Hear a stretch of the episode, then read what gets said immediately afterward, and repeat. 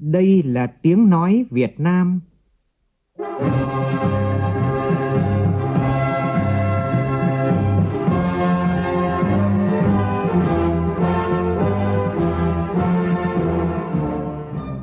là tiếng nói Việt Nam, phát thanh từ Hà Nội, thủ đô nước Cộng hòa xã hội chủ nghĩa Việt Nam.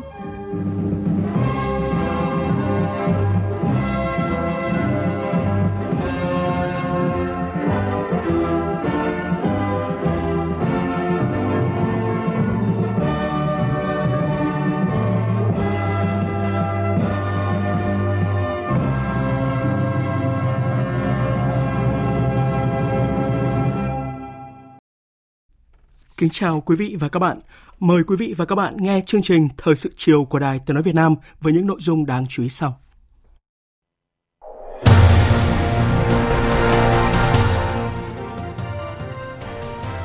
Thủ tướng Phạm Minh Chính làm việc với đại sứ Hàn Quốc và một số doanh nghiệp Hàn Quốc tại nước ta.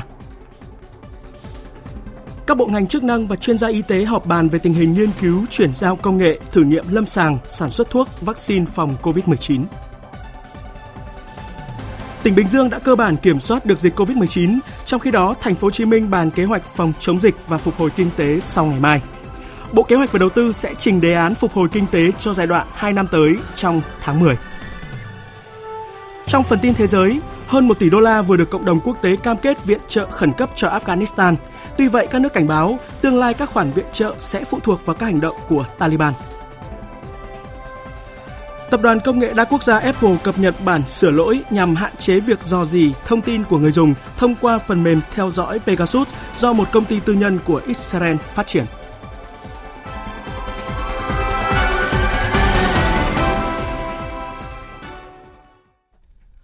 Bây giờ là nội dung chi tiết. Dự kiến vào chiều mai tại Phủ Chủ tịch, Chủ tịch nước Nguyễn Xuân Phúc sẽ có cuộc điện đàm với Thủ tướng Nhật Bản Suga Yoshihide để trao đổi về quan hệ song phương và các vấn đề khu vực và quốc tế cùng quan tâm. Tiếp tục chương trình làm việc với đại sứ các nước và đại diện các nhà đầu tư nước ngoài tại Việt Nam nhằm hỗ trợ tháo gỡ khó khăn cho cộng đồng doanh nghiệp trong bối cảnh dịch COVID-19. Chiều nay tại trụ sở Chính phủ, Thủ tướng Phạm Minh Chính đã có buổi làm việc với đại sứ Hàn Quốc và một số hiệp hội doanh nghiệp Hàn Quốc tại nước ta. Phóng viên Vũ Khuyên đưa tin. Thủ tướng Phạm Minh Chính cảm ơn sự giúp đỡ quý báu của chính phủ, nhân dân và các doanh nghiệp Hàn Quốc với Việt Nam trong phòng chống dịch, nhất là đã ủng hộ trực tiếp vào quỹ vaccine, viện trợ vaccine và trang thiết bị y tế, vật tư y tế. Thủ tướng nêu rõ, chính phủ Việt Nam luôn sẵn sàng tạo điều kiện và đồng hành để các doanh nghiệp nước ngoài, trong đó có doanh nghiệp Hàn Quốc, đầu tư kinh doanh thuận lợi, chia sẻ và đồng cảm với những khó khăn của các doanh nghiệp tại Việt Nam trước những diễn biến phức tạp của đại dịch COVID-19. Thủ tướng khẳng định, Thành công của các nhà đầu tư nước ngoài là thành công của Việt Nam, mất mát thiệt thòi của các nhà đầu tư nước ngoài cũng là mất mát thiệt thòi của Việt Nam. Thủ tướng nhấn mạnh, đây chỉ là những khó khăn nhất thời, chính phủ Việt Nam đang nỗ lực thực hiện nhiều giải pháp để kiểm soát đẩy lùi dịch bệnh. Thành lập tổ công tác đặc biệt để xử lý vướng mắc khó khăn cho doanh nghiệp và ban hành nghị quyết số 105 ngày 9 tháng 9 năm 2021 về hỗ trợ doanh nghiệp hợp tác xã, hộ kinh doanh trong bối cảnh dịch COVID-19, đồng thời chỉ đạo xây dựng kế hoạch phục hồi kinh tế thích ứng với an toàn dịch bệnh cả trước mắt và lâu dài, tận dụng cơ hội để đẩy mạnh chuyển đổi số, cải cách thủ tục hành chính. Trên tinh thần cởi mở chân thành, xây dựng và trách nhiệm cao, đại sứ và đại diện các hiệp hội doanh nghiệp Hàn Quốc đánh giá cao việc tổ chức cuộc làm việc để đối thoại về các biện pháp giải quyết những khó khăn vướng mắc trong duy trì chuỗi cung ứng, vận chuyển và lưu thông hàng hóa, tổ chức sản xuất, cấp phép lao động và nhập cảnh cho các chuyên gia và tiêm vaccine cho công dân Hàn Quốc tại Việt Nam. Đồng thời tán thành với nhận định của Thủ tướng về việc phòng chống dịch COVID-19 là chưa có tiền lệ, đòi hỏi phải có biện pháp phù hợp với tình hình, vừa làm vừa điều chỉnh. Nhấn mạnh biện pháp phòng chống dịch, bảo đảm sản xuất lưu thông an toàn của chính phủ Việt Nam cơ bản phù hợp và đúng hướng trong tình thế bất thường hiện nay do dịch bệnh. Tuy nhiên mong muốn việc tổ chức thực hiện tại các địa phương cần linh hoạt hiệu quả, thông suốt hơn, xử lý kịp thời hơn các tình huống phát sinh tại cơ sở. Tin tưởng chắc chắn Việt Nam sẽ vượt qua được đợt bùng phát dịch hiện nay. Thủ tướng và lãnh đạo các bộ ngành địa phương đã trực tiếp giải đáp ngay những kiến nghị đề xuất của các doanh nghiệp, trong đó có nhiều vấn đề đã và đang được phía Việt Nam giải quyết, nhất là theo nghị quyết số 105 vừa được ban hành. bộ ngành đang khẩn trương cụ thể hóa và hướng dẫn để các địa phương tổ chức thực hiện linh hoạt, sáng tạo, hiệu quả. Các doanh nghiệp cũng sẽ chủ động hơn trong áp dụng các giải pháp chống dịch. Thủ tướng khẳng định phải tạo mọi điều kiện thuận lợi cho duy trì sản xuất, chuỗi cung ứng, lưu thông hàng hóa bên cạnh các biện pháp phòng chống dịch phù hợp với thực tiễn. Thủ tướng đã chỉ đạo các bộ trưởng và các bộ ngành liên quan, chủ tịch Ủy ban nhân dân các địa phương chấn chỉnh ngay những bất cập, xử lý ngay những khó khăn vướng mắc, trao đổi hướng dẫn cụ thể, thống nhất tạo thuận lợi để doanh nghiệp thực hiện phương án tổ chức sản xuất trên tinh thần sản xuất phải an toàn, an toàn để sản xuất. Các địa phương phải tích cực ra soát đơn giản hóa thủ tục hành chính, không ban hành các quy định không phù hợp với tinh thần chỉ đạo chung của chính phủ về việc duy trì không để đứt gãy chuỗi cung ứng. Trước đề xuất của một số doanh nghiệp về vaccine, Thủ tướng khẳng định chủ trương tiêm miễn phí vaccine cho người dân, trong đó đã có chỉ đạo cụ thể về thiết lập đầu mối liên lạc và tiêm vaccine cho người nước ngoài đang cư trú tại Việt Nam. Ưu tiên tiêm vaccine cho người lao động tại khu công nghiệp, chế xuất, khu công nghệ cao, làm việc trong các chuỗi cung ứng tại doanh nghiệp, trong đó có doanh nghiệp Hàn Quốc. Thủ tướng đề nghị đại sứ và cộng đồng doanh nghiệp Hàn Quốc tại Việt Nam tiếp tục ủng hộ và góp phần thúc đẩy quan hệ hợp tác Việt Nam Hàn Quốc cùng có lợi trên tất cả các lĩnh vực. Cần sớm đạt mục tiêu nâng kim ngạch thương mại song phương lên 100 tỷ đô la Mỹ, duy trì Hàn Quốc là nhà đầu tư số 1 tại Việt Nam. Thủ tướng nhấn mạnh, đại dịch là vấn đề toàn cầu nên cần có cách tiếp cận toàn cầu, sự đoàn kết và chung tay của tất cả các bên để ứng phó.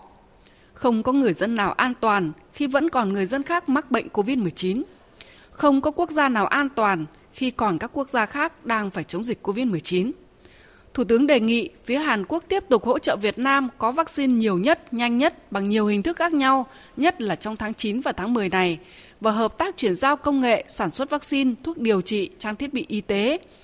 Các doanh nghiệp Hàn Quốc tiếp tục chung tay, chung sức cùng phía Việt Nam thực hiện các biện pháp để chiến thắng dịch bệnh và có nhiều sáng kiến, chủ động tích cực khắc phục tác động của dịch bệnh, duy trì hoạt động sản xuất kinh doanh, Phía Hàn Quốc hỗ trợ tạo điều kiện cho doanh nghiệp Việt Nam hợp tác đầu tư xuất khẩu hàng hóa nông sản sang Hàn Quốc và hỗ trợ tạo điều kiện cho cộng đồng người Việt Nam đang học tập, lao động và sinh sống tại Hàn Quốc.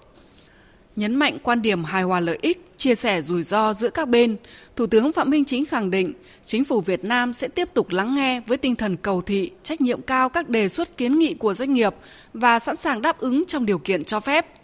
Những gì đã làm được phải làm tốt hơn, khi chưa có giải pháp căn cơ thì chọn giải pháp tốt nhất trong các giải pháp có thể. Chính phủ Việt Nam đã và đang sẽ tiếp tục đồng hành với các doanh nghiệp để củng cố niềm tin, có động lực mạnh mẽ hơn nhằm khắc phục thiệt hại, vực dậy sản xuất kinh doanh, vượt qua giai đoạn khó khăn. Đại sứ Hàn Quốc và các doanh nghiệp Hàn Quốc bày tỏ sự đồng cảm và cảm ơn chính phủ, các bộ ngành địa phương đã và đang tiếp tục đồng hành, chia sẻ cùng doanh nghiệp vượt qua giai đoạn khó khăn hiện nay – đánh giá Việt Nam vẫn là điểm đến đầu tư hấp dẫn với tiềm năng phát triển mạnh mẽ trong thời gian tới. Khẳng định mong muốn tiếp tục thúc đẩy phát triển hơn nữa hoạt động đầu tư kinh doanh lâu dài tại Việt Nam. Sáng nay tại trụ sở Chính phủ, Thủ tướng Phạm Minh Chính làm việc với lãnh đạo chủ chốt của Thông tấn xã Việt Nam về định hướng phát triển trong thời kỳ mới và trao quyết định bổ nhiệm bà Vũ Việt Trang, Phó Tổng Giám đốc, giữ chức Tổng Giám đốc Thông tấn xã Việt Nam. Thay mặt chính phủ, Thủ tướng Phạm Minh Chính chúc mừng bà Vũ Việt Trang trên cương vị mới. Tin tưởng nữ tổng giám đốc đầu tiên của Thông tấn xã Việt Nam sẽ hoàn thành xuất sắc nhiệm vụ được giao. Thủ tướng đề nghị các bộ ngành liên quan phối hợp với Thông tấn xã Việt Nam để đơn vị tiếp tục kế thừa truyền thống, lịch sử anh hùng vẻ vang, phát huy tinh thần đoàn kết, không ngừng đổi mới, phát triển, giữ vững vị thế là cơ quan thông tin chiến lược của Đảng và Nhà nước, xứng đáng với sự tin yêu của Đảng, Nhà nước và nhân dân. Bà Vũ Việt Trang sinh ngày 16 tháng 10 năm 1969 tại huyện Phú Xuyên, thành phố Hà Nội, tốt nghiệp Đại học Tổng hợp Hà Nội chuyên ngành Anh văn năm 1993. Vào Đảng ngày 16 tháng 2 năm 2000, trình độ lý luận chính trị cao cấp. Sau 28 năm làm báo tại Thông tấn xã Việt Nam, bà Vũ Việt Trang trải qua nhiều chức vụ và vị trí công tác. Năm 2011, bà được bổ nhiệm chức vụ trưởng ban thư ký biên tập và quan hệ đối ngoại Năm 2017, đồng chí được Thủ tướng Chính phủ bổ nhiệm giữ chức vụ Phó Tổng Giám đốc Thông tấn xã Việt Nam. Thủ tướng Phạm Minh Chính cũng vừa chủ trì buổi làm việc với Đài Tiếng Nói Việt Nam về tình hình hoạt động và định hướng phát triển của đài trong giai đoạn mới. Sau khi nghe báo cáo của Tổng Giám đốc Đài Tiếng Nói Việt Nam Đỗ Tiến Sĩ, Thủ tướng Chính phủ kết luận như sau. Đài Tiếng nói Việt Nam là một trong những cơ quan báo chí chủ lực của quốc gia, có vai trò quan trọng trong công tác thông tin, tuyên truyền đường lối chính sách của Đảng, pháp luật của nhà nước, góp phần định hướng tư tưởng, nâng cao dân trí, phục vụ đời sống tinh thần của nhân dân. Các chương trình hoạt động của đài đã trở thành cầu nối quan trọng, góp phần củng cố và tăng cường niềm tin của nhân dân đối với Đảng, nhà nước. Đặc biệt, khi dịch COVID-19 bùng phát lần thứ tư, Đài Tiếng Nói Việt Nam đã vào cuộc một cách rất tích cực hiệu quả, chủ động thông tin kịp thời, chính xác, qua đó càng khẳng định vai trò, vị thế của đài. Bên cạnh kết quả đạt được đáng khích lệ, Đài Tiếng Nói Việt Nam đang đứng trước những thách thức lớn, còn những hạn chế bất cập. Một là nội dung chương trình chưa thực sự phong phú, hấp dẫn, việc nắm bắt tình hình, thông tin định hướng dư luận xã hội chưa nhạy bén kịp thời, cần xây dựng kế hoạch truyền thông bám sát yêu cầu thực tiễn. Hai là bị cạnh tranh gay gắt bởi các phương tiện truyền thông mới trong điều kiện cách mạng công nghiệp 4.0 phát triển rất nhanh. Thông tin có tính tương tác trực tiếp, cá nhân hóa đang là thách thức lớn, làm thay đổi sâu sắc, mạnh mẽ phương thức hoạt động tổ chức sản xuất thông tin. Ba là cơ chế chính sách, điều kiện làm việc vẫn còn hạn chế, chưa phù hợp với thực tế hoạt động của đài. Chính sách đãi ngộ chưa tạo được nhiều động lực để cán bộ gắn bó lâu dài. Bốn là đội ngũ cán bộ còn bất cập so với yêu cầu, có lúc có nơi vẫn thiếu nhân lực. Công tác xây dựng đảng, xây dựng đội ngũ cán bộ còn có lúc chưa được coi trọng đúng mức phù hợp. Thủ tướng cơ bản nhất trí với 9 định hướng mà Đài Tiếng Nói Việt Nam đã nêu ra, phải xác định khó khăn, thách thức là động lực, cơ hội để Đài Tiếng Nói Việt Nam phấn đấu trưởng thành vươn lên. Tăng cường đoàn kết, thống nhất, siết chặt kỷ luật kỷ cương, phát huy dân chủ, huy động trí tuệ tập thể. Tinh thần chỉ đạo là tư tưởng phải thông, quyết tâm phải cao, nỗ lực phải lớn, hành động phải quyết liệt, làm việc phải có trọng tâm, trọng điểm, làm việc nào dứt việc đấy. Phát huy tối đa tinh thần tự lực, tự cường, tự chịu trách nhiệm, coi nguồn lực bên trong là cơ bản lâu dài quyết định, nguồn lực bên ngoài là quan trọng và đột phá. Chủ động tích cực không ngừng đổi mới sáng tạo, thích ứng với tình hình, lấy đội ngũ cán bộ là nền tảng, là trung tâm. Chương trình hoạt động là động lực, cơ sở vật chất là điều kiện hỗ trợ quan trọng. Đẩy mạnh ứng dụng tiến bộ khoa học công nghệ trong lĩnh vực thông tin truyền thông.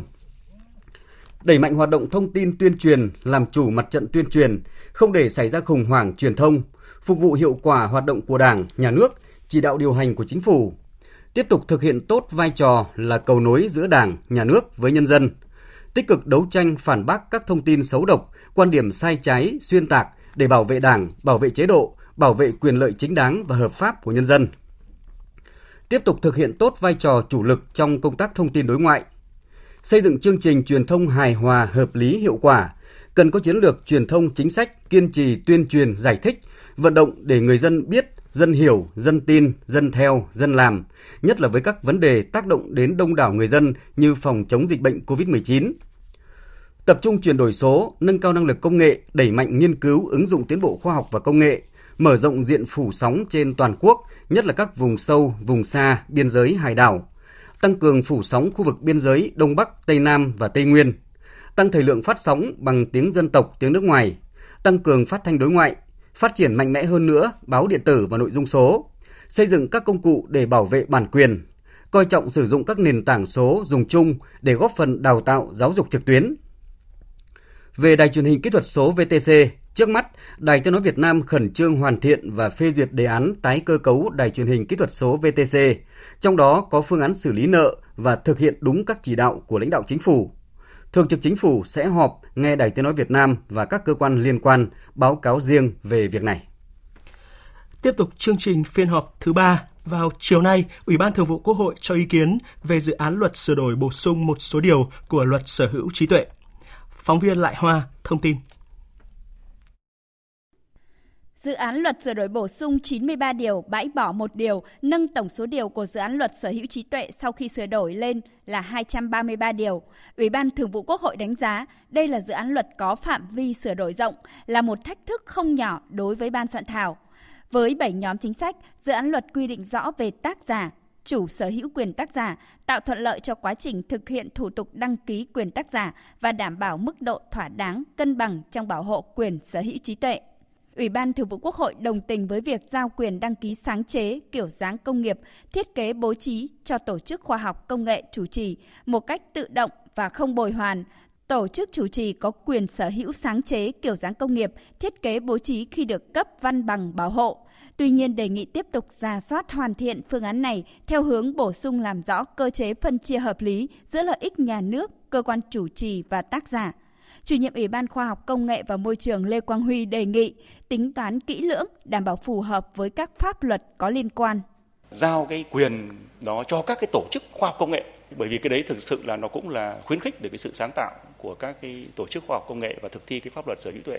Đây nó cũng là một cái vấn đề cũng làm cho các nhà khoa học thực ra là trong cái quá trình triển khai cũng rất là nản bởi vì sao? Bởi vì nếu mà không phân chia rõ cái lợi ích hợp lý giữa cơ quan, giữa tổ chức với từng cá nhân của các nhà khoa học thì thực sự là các nhà khoa học họ cũng thui chột và thôi cũng chả đăng ký làm gì nữa, bởi vì cái đấy là của chung nhất trí với 7 nhóm chính sách mà chính phủ trình với Ủy ban Thường vụ Quốc hội. Tuy nhiên, các đại biểu đề nghị bổ sung nhóm chính sách liên quan đến chuyển đổi số, đặc biệt quan tâm đến công nhận tác giả, quyền nhân thân, quyền tài sản, các trí tuệ nhân tạo độc lập, sản sinh ra sản phẩm sáng tạo hoặc sản phẩm trí tuệ nhân tạo kết hợp với con người để có hướng xử lý phù hợp trong dự án luật sở hữu trí tuệ.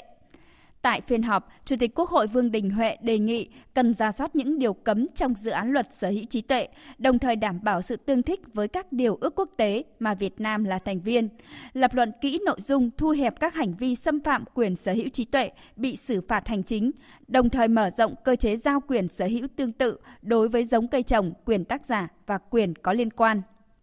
Tên tác giả thì tôi thấy rằng là nó có thể trong thực tế mà nhất là vấn đề tác quyền ấy, thì người ta có thể đề cập đến rất nhiều tên thậm chí nhà thơ nhà văn các thứ là người ta không dùng tên thật đâu. Bút danh rồi ờ, nghệ danh đấy tên thường gọi rồi tên khai sinh vân vân. Thì những nội dung gì là cần phải có cái quy định cái nội hàm là cái tên tác giả nó là cái gì? Trên cơ sở đó thì ờ, bộ văn hóa thể thao là sẽ quy định mẫu để đăng ký ấy. Nhưng mà phải rõ được cái nội hàm cái tên tác giả là cái gì để tạo thuận lợi cho những người mà ta đăng ký cái quyền tác giả nhất là đối với người nước ngoài.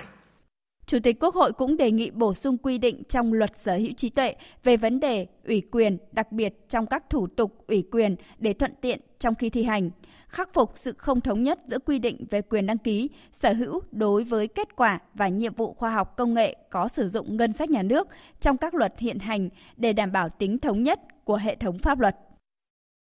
Trước đó vào sáng nay, cho ý kiến về báo cáo công tác năm nay và kế hoạch kiểm toán năm tới của Kiểm toán Nhà nước, Ủy ban Thường vụ Quốc hội đề nghị Kiểm toán Nhà nước tập trung kiểm toán việc huy động, phân bổ và sử dụng nguồn lực cho công tác phòng chống dịch COVID-19. Do ảnh hưởng của dịch COVID-19, hiện còn 37 đoàn kiểm toán nhà nước đang triển khai phải dừng thực hiện. Sơ bộ tính đến ngày 31 tháng 8, đối với 91 báo cáo kiểm toán đã phát hành, kiểm toán nhà nước đã kiến nghị xử lý tài chính trên 52.000 tỷ đồng, hủy bỏ sửa đổi bổ sung 67 văn bản pháp luật. Kết quả kiểm toán cho thấy các đơn vị còn chưa chấp hành đầy đủ quy định của pháp luật trong quản lý, điều hành, thu chi ngân sách, quản lý tài sản, đất đai, tài nguyên khoáng sản, quản lý quy hoạch, cấp phép xây dựng, vân vân. Chủ nhiệm Ủy ban Kinh tế của Quốc hội Vũ Hồng Thanh kiến nghị năm 2022 tập trung kiểm toán nhằm tăng thu, tiết kiệm chi, đặc biệt chấn chỉnh khắc phục những tồn tại yếu kém trong công tác quản lý tài chính công, tài sản công. Chủ nhiệm Ủy ban Tư pháp của Quốc hội Lê Thị Nga thì đề nghị đảm bảo tính khả thi và cân đối các cuộc kiểm toán. Những cái đơn vị mà đang tập trung vào phòng chống dịch bệnh thì đề nghị không kiểm toán tại đó. Cái điểm thứ hai, tránh cái trồng chéo trong hoạt động thanh tra kiểm toán. Chúng tôi theo dõi có những đơn vị là vừa kiểm toán nhà nước làm việc này, vừa ủy ban kiểm tra làm việc này, vừa thanh tra làm việc và vừa điều tra làm việc trong những quãng thời gian gần sát vào nhau. Đề nghị kiểm toán nhà nước là xem xét để tránh cái trồng chéo trùng lập đề nghị là tăng cường cái phòng chống tham nhũng tiêu cực trong chính cái hoạt động kiểm toán. Chủ tịch Quốc hội Vương Đình Huệ đề nghị công khai minh bạch trong hoạt động kiểm toán, đảm bảo an toàn bền vững của nợ công, xử lý nợ xấu trong tổ chức tín dụng, tập trung làm rõ tổng mức cơ cấu chất lượng của tín dụng, đặc biệt là nguồn để cải cách tiền lương. Sử dụng cái quỹ cải cách tiền lương để cho đầu tư xây dựng cơ bản mà trong khi cái nguồn để mà làm cải cách tiền lương thì chưa đảm bảo thẩm quyền về trách nhiệm như thế nào ở chỗ này chúng ta phải phải làm rõ ra có thể cả 2051 và cả những năm có liên quan nữa. Vì vì lần nào các ông chí cũng thuyết minh nói rằng là còn đủ nguồn để cải cách tiền lương. Thế nhưng mà ai chịu trách nhiệm về cái câu là còn đủ nguồn đấy. Thì rồi thì các ông chí phải làm rõ cái này ra trong cái từng cuộc kiểm toán hoặc là trong cái mục tiêu kiểm toán chung. Về thực hiện kiểm toán việc huy động phân bổ và sử dụng nguồn lực cho phòng chống dịch COVID-19, Chủ tịch Quốc hội Vương Đình Huệ yêu cầu. Mục đích sử dụng rồi hiệu quả của nó như thế nào? Chúng ta là nước nghèo, chống dịch phải có hiệu quả nhưng cũng phải chi phí thấp, phải tiết kiệm chi phí. Mà cái này có thể còn trường kỳ kháng chiến chứ không phải là ngày một ngày hai. Mẫu đơn rồi mẫu gộp thế nào, rồi test nhanh thế nào, rồi PCR thế nào. Chúng ta phải xem xét cái việc chúng ta tập trung nguồn lực, cả nhân lực, vật lực, tài lực cho công tác phòng chống dịch là đúng rồi. Cái này là đặt nhiệm vụ quan trọng hàng đầu. Bắt buộc chúng ta phải sử dụng thôi, không có cách nào khác. Nhưng mà sử dụng nó phải tiết kiệm và phải đúng mục tiêu kể cả các cái nguồn xã hội chúng ta huy động nhà nước huy động thì cái này công chí cũng phải tính toán để xác định nó là một trong cái mục tiêu của kiểm toán trong năm nay Đối với các cuộc kiểm toán phục vụ cho các cuộc giám sát của Quốc hội, Chủ tịch Quốc hội đề nghị tập trung các cuộc kiểm toán chuyên đề tổng hợp kết quả kiểm toán trong 5 năm qua về trọng điểm giám sát của Quốc hội liên quan đến tài chính, ngân sách, tài sản công. Cũng trong sáng nay, cho ý kiến vào dự án luật điện ảnh sửa đổi, Ủy ban Thường vụ Quốc hội nhấn mạnh đến hai vấn đề mấu chốt của dự án luật, đó là luật phải điều chỉnh các hoạt động điện ảnh trong môi trường công nghệ số để khuyến khích điện ảnh phát triển. Luật điện ảnh phải tạo hành lang pháp lý để phát triển công nghiệp điện ảnh Việt Nam. Chủ tịch Quốc hội Vương Đình Huệ cho rằng cần nhìn nhận điện ảnh không chỉ dưới góc độ tác phẩm văn học nghệ thuật mà còn là sản phẩm dịch vụ có tính chất văn hóa rất cao như một ngành công nghiệp – Do đó phải phát triển trên nền tảng quy luật kinh tế và phải có chính sách phát triển như một ngành kinh tế. Dự án luật điện ảnh sửa đổi đang được kỳ vọng tạo cú hích cho công nghiệp điện ảnh phát triển. Thời sự VOV nhanh, tin cậy, hấp dẫn. Chiều nay tại Hà Nội, Ban tuyên giáo Trung ương tổ chức hội nghị triển khai quyết định của Bộ Chính trị về công tác cán bộ. Bí thư Trung ương Đảng, trưởng Ban tuyên giáo Trung ương Nguyễn Trọng Nghĩa chủ trì hội nghị. Phóng viên Nguyễn Hằng đưa tin.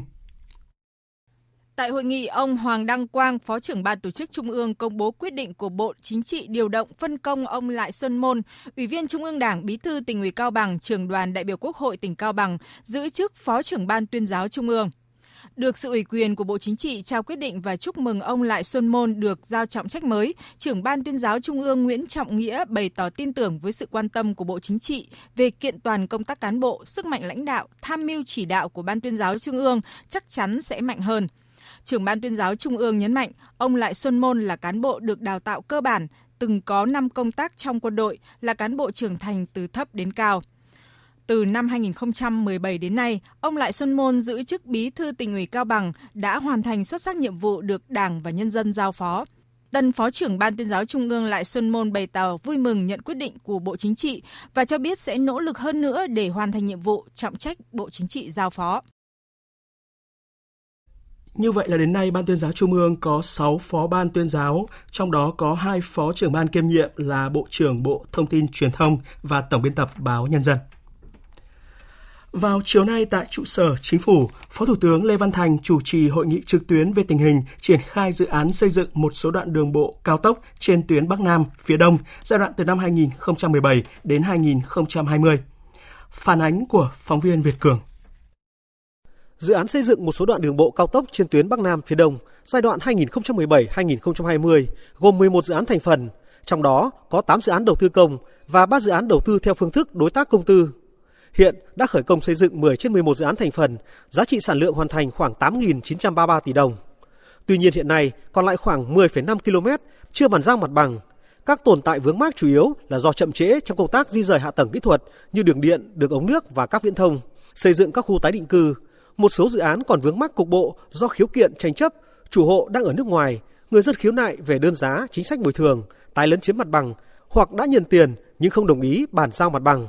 Đặc biệt, về nguồn vật liệu đất để đắp nền đường phục vụ thi công dự án do vướng mắc về thủ tục cấp phép khai thác khoáng sản làm vật liệu xây dựng thông thường vẫn chưa được tháo gỡ, dự án vẫn thiếu hụt khoảng 23 triệu mét khối đất đắp.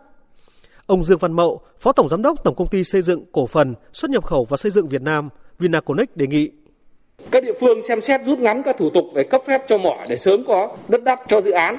Đề nghị các địa phương quan tâm đến việc nâng công suất khai thác tối đa của các mỏ riêng cho dự án cao tốc, đặc biệt là các mỏ mới, vì đây mới là số quyết định bao nhiêu đất để đưa vào phục vụ cho dự án chứ không phải là chữ lượng mỏ, tức là chữ lượng mỏ nhưng mà nếu khai thác 10 năm thì không phục vụ được.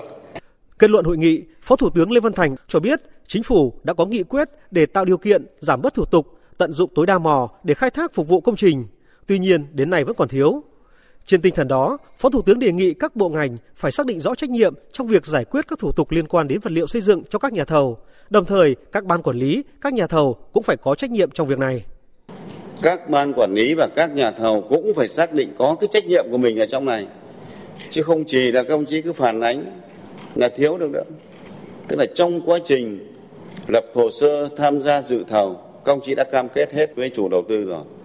Đây các ông chí phải rút kinh nghiệm thế nào chứ sau này chúng ta cứ mãi mà đi xây dựng các cái công trình lớn rồi chúng ta thiếu vật tư vật liệu như thế này rồi như công chí nói là chữa cháy là không có được đâu thì bộ giao thông vận tải hôm nay tôi phải nhắc công khai các ông chí đấy cũng phải rút kinh nghiệm trong lãnh đạo chỉ đạo lập hồ sơ xây dựng kế hoạch mời thầu đấu thầu lựa chọn nhà thầu cái này phải rút kinh nghiệm không thể để mãi mãi tình trạng này đâu Phó Thủ tướng cũng đề nghị các địa phương tất cả mọi việc đều phải minh bạch và rõ trách nhiệm. Vì vậy, các bên phải phối hợp với nhau để giải quyết những vướng mắc tồn tại, nhất là trong cung cấp vật liệu đắp nền. Phó Thủ tướng cũng đề nghị Bộ Tài nguyên Môi trường phối hợp với các địa phương cùng phối hợp giải quyết việc cấp phép mỏ nhanh chóng để phục vụ dự án sớm đạt tiến độ. Tuy nhiên, phải đảm bảo an toàn tuyệt đối môi trường, an toàn lao động trong quá trình khai thác.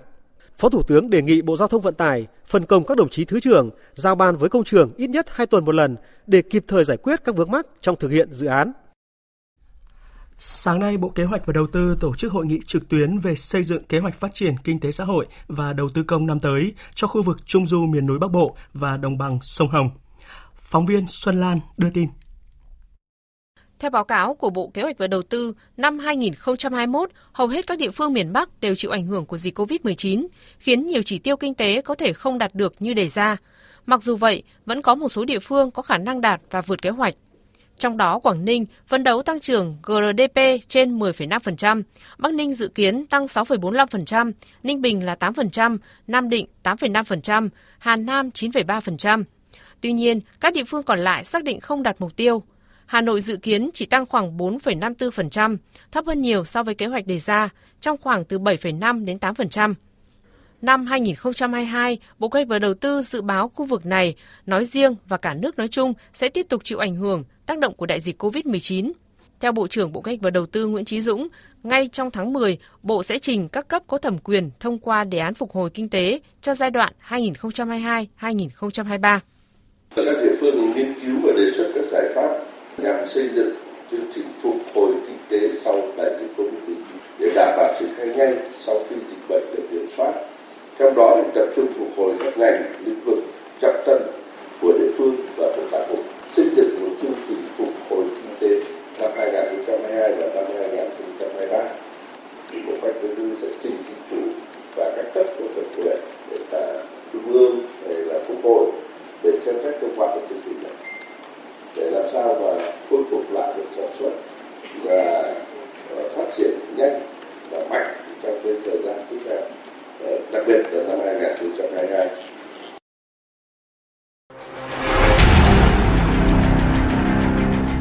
Đẩy lùi Covid-19, bảo vệ mình là bảo vệ cộng đồng.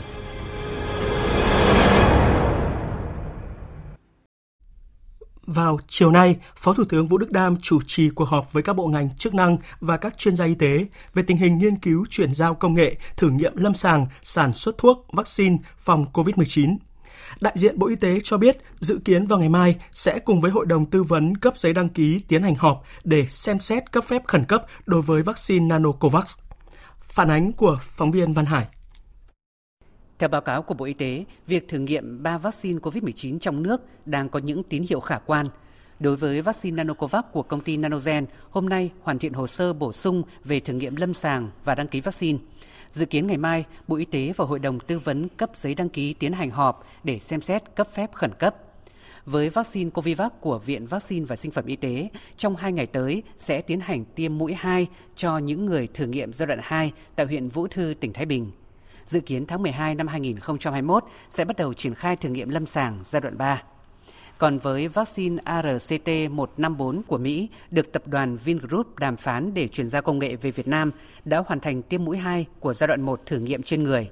Vaccine này đã xác định được liều tối ưu nên sẽ triển khai giai đoạn 2 và 3A ngay khi có kết quả sau 7 ngày tiêm mũi 2 của giai đoạn 1. Dự kiến tháng 12 tới sẽ có kết quả đánh giá giữa kỳ thử nghiệm lâm sàng giai đoạn 3 để phục vụ xem xét cấp giấy đăng ký lưu hành trong trường hợp cấp bách. Thứ trưởng Bộ Y tế Trần Văn Thuấn cho biết. Hiện tại à, có 3 vaccine của Việt Nam gồm cả vaccine nghiên cứu sản xuất trong nước và vaccine chuyển giao công nghệ. Chúng ta đã nhìn thấy cái bức tranh sáng sủa của vaccine trong nước. Cùng với ba loại vaccine đang được thử nghiệm trên người ở nước ta, tập đoàn Vingroup và tập đoàn T&T vừa ký kết với đối tác Nhật Bản và Tây Ban Nha để thời gian tới chuyển giao công nghệ sản xuất vaccine Tionogi và Hipra tại nước ta. Phát biểu tại cuộc họp, Phó Thủ tướng Vũ Đức Đam yêu cầu Bộ Y tế chủ trì cuộc họp với Hội đồng Đạo đức Quốc gia và Hội đồng Tư vấn cấp giấy đăng ký để đưa ra những khuyến nghị về vaccine COVID-19. Bây giờ vaccine thì ờ, thôi thì bây giờ tôi nói công chí tiếp tục thúc đẩy thôi, nhưng mà đề nghị Hội đồng khoa học thì như tôi báo cáo về nãy thì mong các anh là có một cuộc họp riêng, bàn về vấn đề này và đưa ra những cái khuyến nghị của chính phủ về việc định hướng mua vaccine. Trong đó có vấn đề vaccine cho trẻ em, cho những năm tới đây. Và theo tôi cái đấy là cái khuyến nghị của các anh sẽ là rất quan trọng.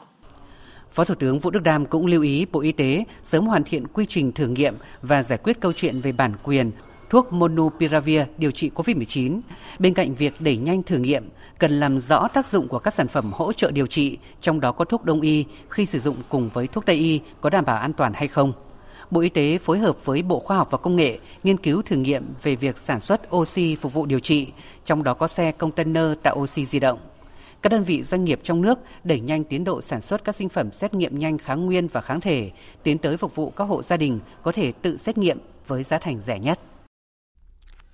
Vào sáng nay tại trụ sở Bộ Ngoại giao đã diễn ra lễ tiếp nhận tượng trưng một triệu rưỡi liều vaccine AstraZeneca phòng COVID-19 do chính phủ Pháp và Italia tài trợ cho nước ta thông qua cơ chế COVAX.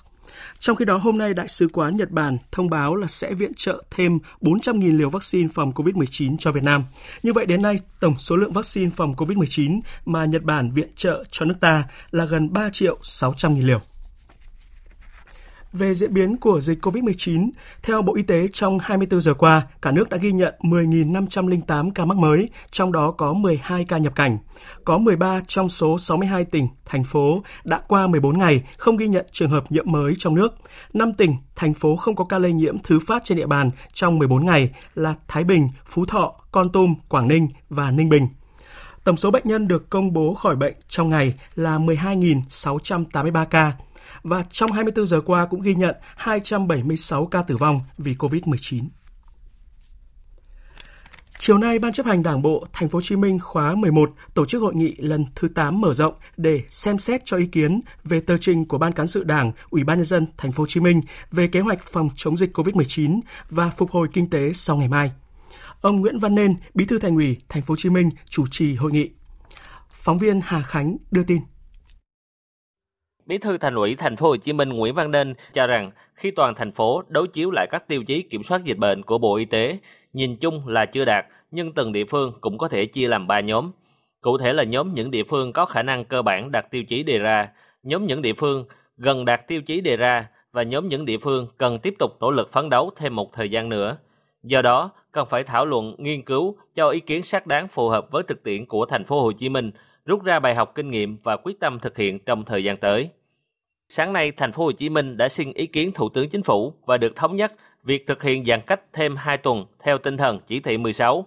Trong đó, những địa phương đã kiểm soát được thì từng bước mở dần theo nguyên tắc an toàn là trên hết, không chủ quan nôn nóng, làm chặt chẽ, chắc chắn. Trong tình hình hiện nay, quan điểm của thành phố là những nơi chưa đạt theo tiêu chí kiểm soát dịch đã đề ra thì tiếp tục phấn đấu thực hiện. Những nơi đã kiểm soát được thì nới dần từng bước chắc chắn trên cơ sở an toàn là trên hết. Thưa quý vị, thưa các bạn, vào ngày mai, quận 7 của thành phố Hồ Chí Minh sẽ thí điểm thực hiện trạng thái bình thường mới, một chỉ dấu cho thấy công tác phòng chống dịch tại địa phương này xuất hiện những tín hiệu tích cực. Thành phố Hồ Chí Minh đã trải qua hơn 3 tháng gồng mình chống dịch COVID-19. Có thể nói là chưa bao giờ thành phố đối mặt với nhiều thách thức như vậy trong suốt 100 ngày qua. 100 ngày giãn cách xã hội, nhiều mức độ, thành phố Hồ Chí Minh liên tục trải qua nhiều thay đổi trong chiến lược chống chọi và thích ứng với đại dịch. Và ngay sau đây, mời quý vị cùng biên tập viên Nguyễn Hằng nhìn lại những nỗ lực của cả nước cũng như chính quyền và người dân thành phố Hồ Chí Minh trong suốt 100 ngày qua với tinh thần chung tất cả vì thành phố Hồ Chí Minh. Thưa quý vị và các bạn, là tâm dịch của làn sóng COVID-19 lần thứ tư, đến nay thành phố Hồ Chí Minh đã ghi nhận hơn 300.000 trường hợp mắc COVID-19 từ 3 ca nhiễm được phát hiện vào ngày 26 tháng 5, thành phố Hồ Chí Minh chính thức đánh dấu đợt bùng phát thứ tư với số ca nhiễm tăng nhanh từng ngày. Cả hệ thống chính trị bắt đầu bước vào một cuộc chiến đuổi theo bóng ma COVID-19 với tinh thần thần tốc, thần tốc hơn nữa. Ngày 12 tháng 6, bệnh viện Bệnh nhiệt đới thành phố Hồ Chí Minh, thành trì quan trọng trong công tác chống dịch, bị dịch xâm nhập với chùm ca bệnh hơn 100 ca F0. Ngày 9 tháng 7, thành phố Hồ Chí Minh chính thức áp dụng giãn cách xã hội theo nguyên tắc chỉ thị 16 của chính phủ trên toàn địa bàn.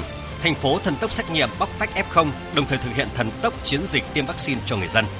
Từ 0 giờ ngày 16 tháng 8, thành phố Hồ Chí Minh công bố tiếp tục giãn cách xã hội thêm một tháng cho đến ngày 15 tháng 9 với nguyên tắc ai ở đâu, ở yên đó. Hàng chục nghìn y bác sĩ và cán bộ chiến sĩ quân đội, công an trên khắp cả nước lên đường chi viện cho thành phố Hồ Chí Minh năm trung tâm hồi sức Covid-19 của Bệnh viện Trợ Rẫy, Bệnh viện Đại học Y Dược Thành phố Hồ Chí Minh, Bệnh viện Bạch Mai, Bệnh viện Hữu nghị Việt Đức, Bệnh viện Trung ương Huế được thiết lập. Hàng loạt bệnh viện giã chiến được thiết lập thần tốc và đi vào hoạt động chỉ sau 24 giờ như bệnh viện giã chiến số 6, số 7, số 8, số 9, số 12, số 16 khi số ca nhiễm có ngày chạm mốc gần 10.000 ca và ca tử vong liên tục tăng, có ngày hơn 300 ca.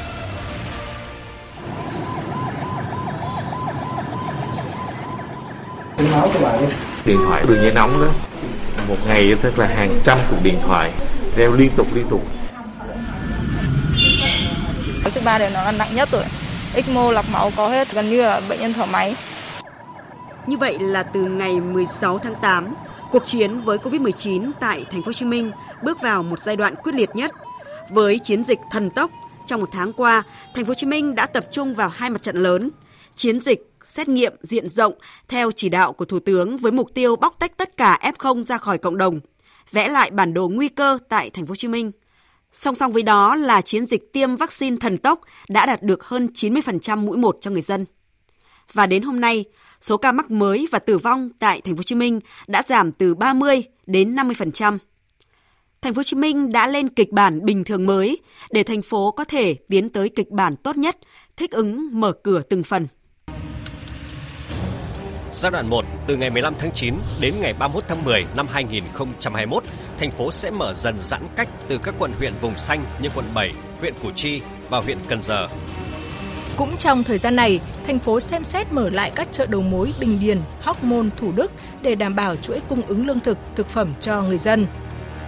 Giai đoạn 2 từ 31 tháng 10 đến ngày 15 tháng 1 năm 2022, thành phố Hồ Chí Minh sẽ mở lại các hoạt động cho người có thẻ xanh COVID-19 Giai đoạn 3 kể từ ngày 15 tháng 1 năm 2022 trở đi, mở cửa tất cả các hoạt động của nền kinh tế, các hoạt động sản xuất kinh doanh bắt buộc phải có thẻ xanh COVID-19.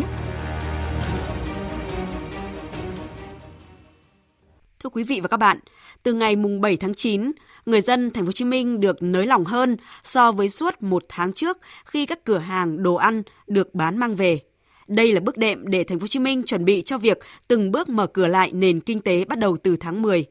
Tuy nhiên, mục tiêu này đòi hỏi người dân phải chuẩn bị một tâm thế thích ứng cho một chặng đường mới, sống chung với dịch COVID-19 và đó cũng là điều mà Chủ tịch Ủy ban nhân dân thành phố Hồ Chí Minh Phan Văn Mãi chia sẻ.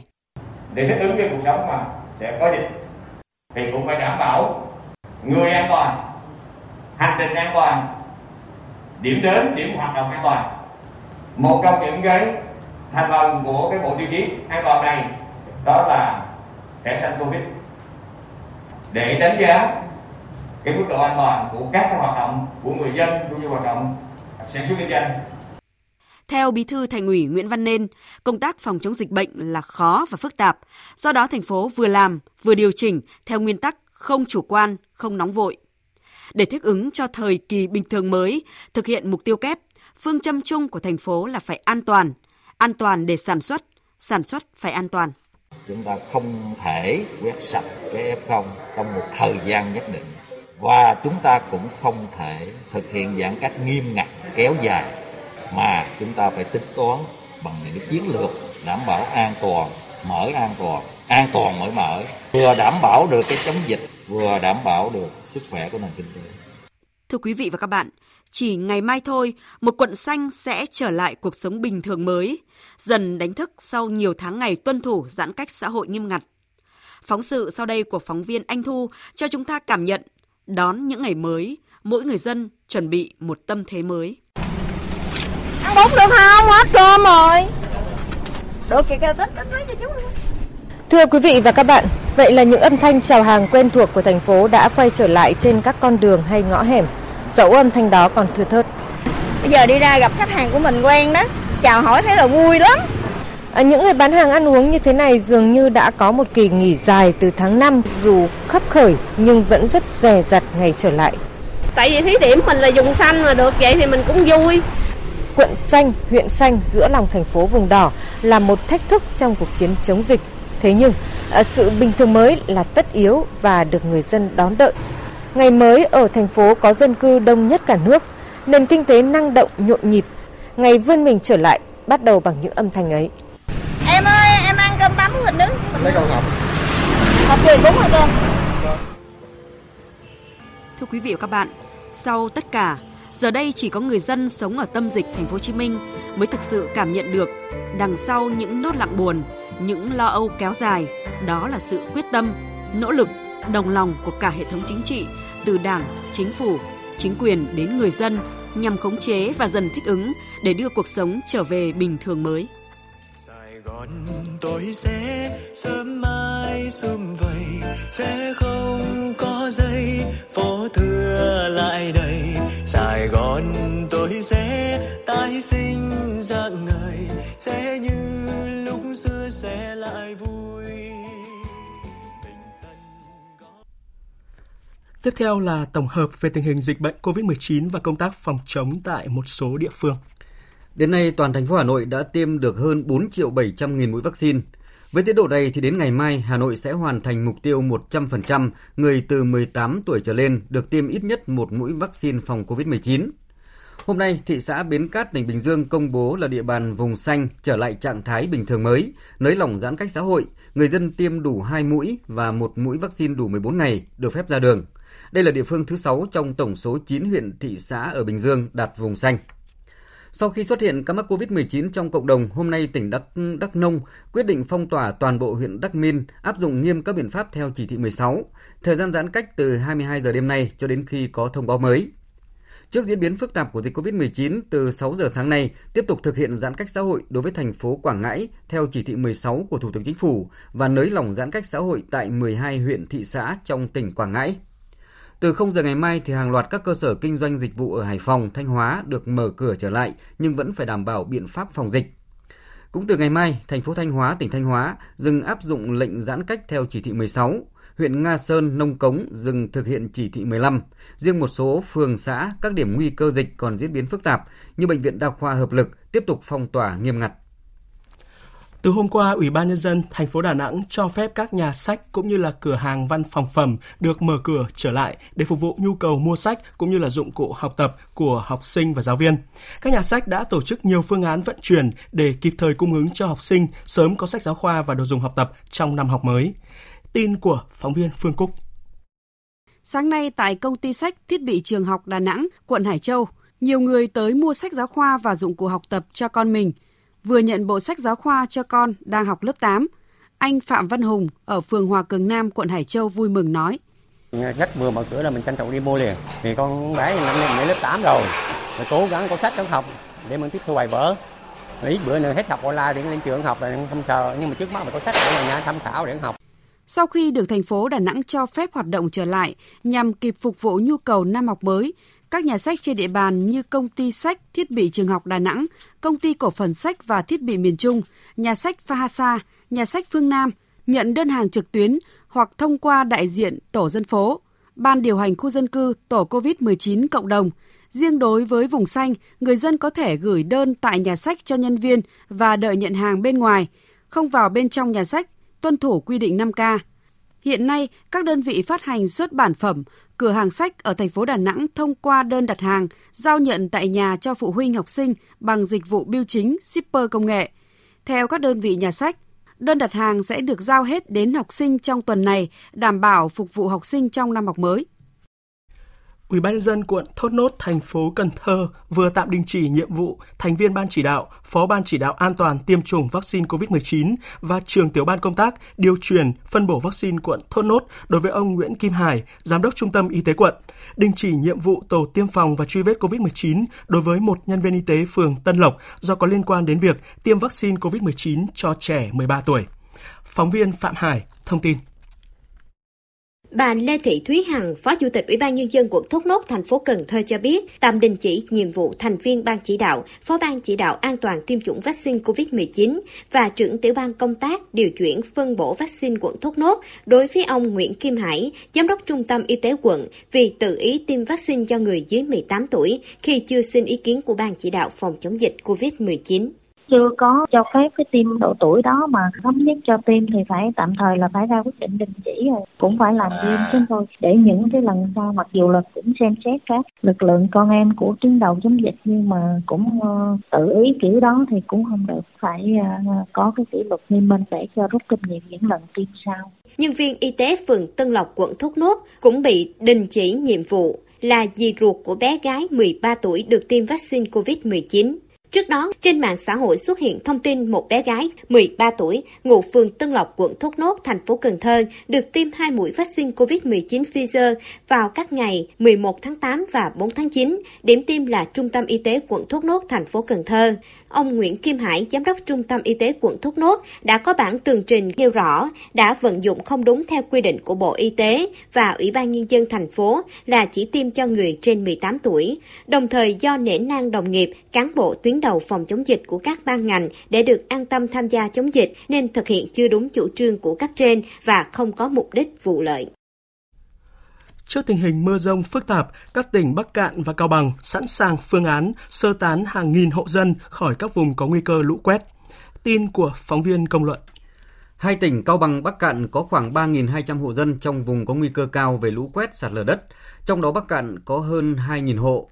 Ủy ban nhân dân các tỉnh đã yêu cầu các huyện thành phố giả soát các phương án ứng phó, lên phương án sơ tán, đảm bảo an toàn trường hợp xảy ra bão mạnh, mưa lớn, gây ngập úng sạt lở, chú ý biện pháp phòng dịch tại các điểm sơ tán dân như trường học, nhà văn hóa.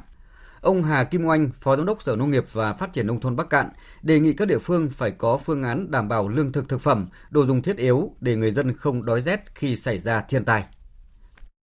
Với cái phương châm chỉ đạo là bốn tại chỗ, các ngành, các cấp, các đơn vị cũng đã chủ động xây dựng từng cái phương án, từng cái vị trí cụ thể trong đó sẵn sàng huy động các cái lực lượng như là à, lực lượng à, xung kích à, bộ chỉ huy quân sự tỉnh ban chỉ huy quân sự các huyện rồi lực lượng công an cũng như là các cái lực lượng chuyên ngành như là giao thông y tế để sẵn sàng tham gia công tác điều hành ứng phó.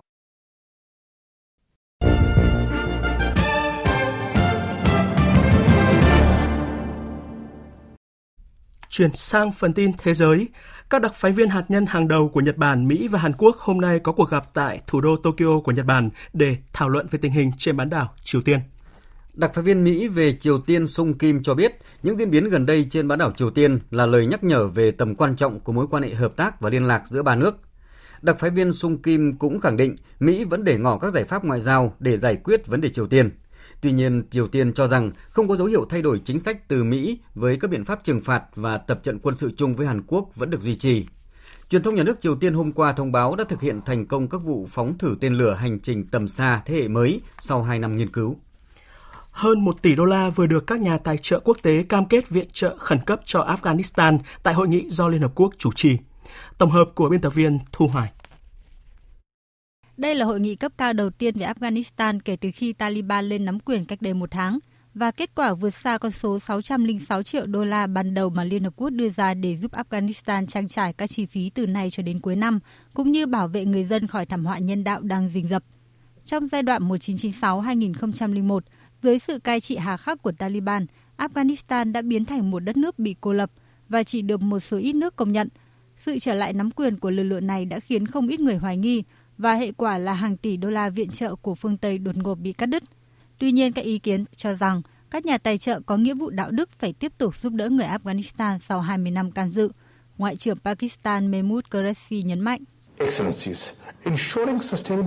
Đảm bảo phát triển bền vững và thúc đẩy tôn trọng nhân quyền đòi hỏi sự định chính trị và hòa bình ở Afghanistan và hòa bình không thể được củng cố trừ khi Afghanistan được cung cấp không gian kinh tế và tài chính cần thiết. Những sai lầm trong quá khứ không được phép lặp lại và người dân Afghanistan không được phép bị bỏ rơi. Tại hội nghị, Mỹ, quốc gia dẫn đầu Liên quân quốc tế can thiệp vào Afghanistan cách đây 20 năm, đã cam kết sẽ bổ sung thêm 64 triệu đô la hỗ trợ mới cho Liên Hợp Quốc và các tổ chức đối tác, nâng tổng số tiền mà Mỹ dành cho Afghanistan lên 330 triệu đô la trong năm tài chính hiện nay. Tuy nhiên, các quan chức Mỹ và phương Tây cũng cảnh báo cách Taliban hành động sẽ quyết định tương lai của các khoản viện trợ. Mạng nội bộ của ít nhất 10 cơ quan chính phủ và các tổ chức của Indonesia nghi ngờ bị tin tặc Trung Quốc tấn công, làm dấy lên lo ngại về an ninh mạng tại quốc gia này. Phóng viên Hương Trà, thường trú tại Indonesia, đưa tin. Cảnh sát, Bộ Thông tin Truyền thông và các cơ quan liên quan của Indonesia đang thực hiện các bước xác minh và làm sạch hệ thống bị tấn công. Người đứng đầu cơ quan an ninh mạng và bảo mật Indonesia, ông Hinsa Siburian cho biết vụ tấn công mạng trên vẫn chỉ là tin đồn. Chính phủ Indonesia đang tiếp tục thực hiện các bước chiến lược phòng thủ mạng, đặc biệt trước các thách thức của cuộc cách mạng công nghiệp 4.0. Từ tháng 1 đến tháng 8 năm 2021, cơ quan này đã ghi nhận hơn 888 triệu cuộc tấn công mạng, tất cả đều có thể kiểm soát được. Cơ quan quản lý chống độc quyền của Hàn Quốc thông báo phạt tập đoàn Google khoản tiền 207 tỷ won, tương đương với gần 180 triệu đô la, với cáo buộc tập đoàn công nghệ Mỹ này đã lạm dụng vị trí thống lĩnh thị trường, vi phạm cạnh tranh độc quyền trong thị trường hệ điều hành di động. Trong khi đó, tập đoàn công nghệ đa quốc gia Apple vừa cập nhật bản sửa lỗi nhằm hạn chế việc dò dỉ thông tin của người dùng thông qua phần mềm theo dõi Pegasus do một công ty tư nhân của Israel phát triển. Động thái của Apple diễn ra trong bối cảnh cơ quan giám sát an ninh mạng của Canada trước đó cảnh báo phần mềm theo dõi Pegasus có thể đánh cắp thông tin từ hàng triệu người sử dụng iPhone thông qua ứng dụng nhắn tin iMessage. Tiếp theo mời quý vị và các bạn đến với trang tin thể thao.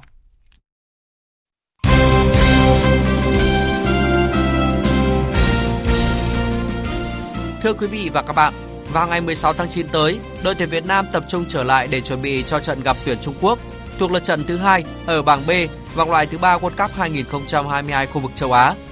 Trong khi các đồng đội được nghỉ thì ba cầu thủ Trần Đình Trọng, Bùi Tiến Dũng và Trần Minh Vương đang tích cực tập luyện phục hồi chấn thương. Theo giáo án của huấn luyện viên Park Hang-seo, ba cầu thủ này phải duy trì tập luyện mỗi ngày một buổi với bác sĩ Choi Yu Yang tại trung tâm huấn luyện của VFF. Chỉ sau vài ngày, Cả ba đều cho thấy những chuyển biến tích cực và dự kiến có thể trở lại thi đấu trong trận gặp Trung Quốc vào ngày 7 tháng 10. Một trụ cột khác của tuyển Việt Nam là tiền đạo Nguyễn Công Phượng hiện đang tập luyện cùng đội tuyển U22 Việt Nam. Dạng sáng nay, đội tuyển Futsal Việt Nam đã đấu trận gia quân tại bảng D vòng chung kết giải Futsal Thế giới 2021 tổ chức ở Litva. Không có bất ngờ nào xảy ra khi các cầu thủ của huấn luyện viên Phạm Minh Giang thua đậm Brazil 1-9. Sau khi kết thúc trận đấu giữa Việt Nam và Brazil, huấn luyện viên Nguyễn Đình Hoàng của câu lạc bộ Futsal Thái Sơn Bắc nhận xét.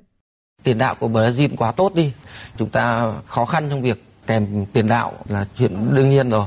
Chắc chắn là sau trận đấu hôm nay thì huấn luyện viên Phạm Minh Giang sẽ phải xem video lại mắc những lỗi gì, tại sao xảy ra những tình huống như thế để chúng ta cải thiện trong trận đấu tiếp theo gặp Panama.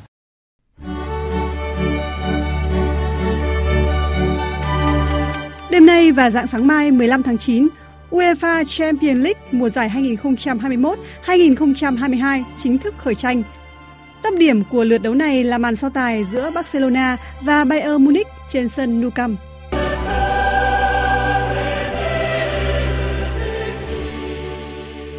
So với mùa giải trước thì mùa này cả Barcelona và Bayern Munich không có sự bổ sung lực lượng nào đáng kể. Thay đổi đáng kể nhất là Barcelona không còn siêu sao Lionel Messi, tiền đạo Antoine Griezmann trong đội hình còn Julian Nagelsmann thay ông Hansi Flick làm huấn luyện viên trưởng Bayern Munich. Ở trận đấu đáng chú ý khác, Manchester United có chuyến làm khách của đại diện bóng đá Thụy Sĩ là Young Boy. Huấn luyện viên Solskjaer tỏ ra thận trọng. The aim when we go into this uh, tournament now is of course to go all the way, but we know it's going to be a difficult one. Mục tiêu của chúng tôi tại giải đấu là tiến càng xa càng tốt, nhưng tôi biết sẽ thêm một mùa giải khó khăn nữa. Trong những trận đấu còn lại, Sevilla gặp Saarbrück Malmo đọ sức với Juventus, Zenit đối mặt với đương kim vô địch Chelsea, Villarreal đấu với Atalanta, Dynamo Kiev chạm trán Benfica và Lille so tài với Wolfsburg.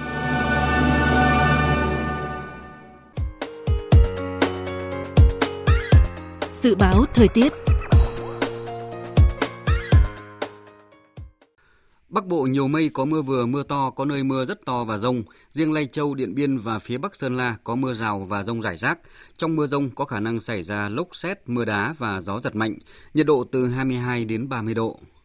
Khu vực từ Thanh Hóa đến Thừa Thiên Huế nhiều mây, phía Bắc từ Thanh Hóa đến Quảng Bình có mưa vừa, mưa to, có nơi mưa rất to và rông. Phía Nam đêm nay và chiều tối mai có mưa rào và rông rải rác, ngày nắng, gió đông cấp 2, cấp 3. Trong mưa rông có khả năng xảy ra lốc xét và gió giật mạnh, nhiệt độ từ 24 đến 33 độ. Khu vực từ Đà Nẵng đến Bình Thuận chiều tối và đêm có mưa rào và rông vài nơi, ngày nắng. Phía Bắc gió Đông Nam, phía Nam gió Tây Nam cấp 2, cấp 3, nhiệt độ từ 24 đến 33 độ. Tây Nguyên và Nam Bộ có mưa rào và rông vài nơi, chiều tối và tối có mưa rào và rông rải rác, cục bộ có mưa vừa, mưa to, gió Tây Nam cấp 2, cấp 3. Trong mưa rông có khả năng xảy ra lốc xét, mưa đá và gió giật mạnh, nhiệt độ từ 20 đến 31 độ.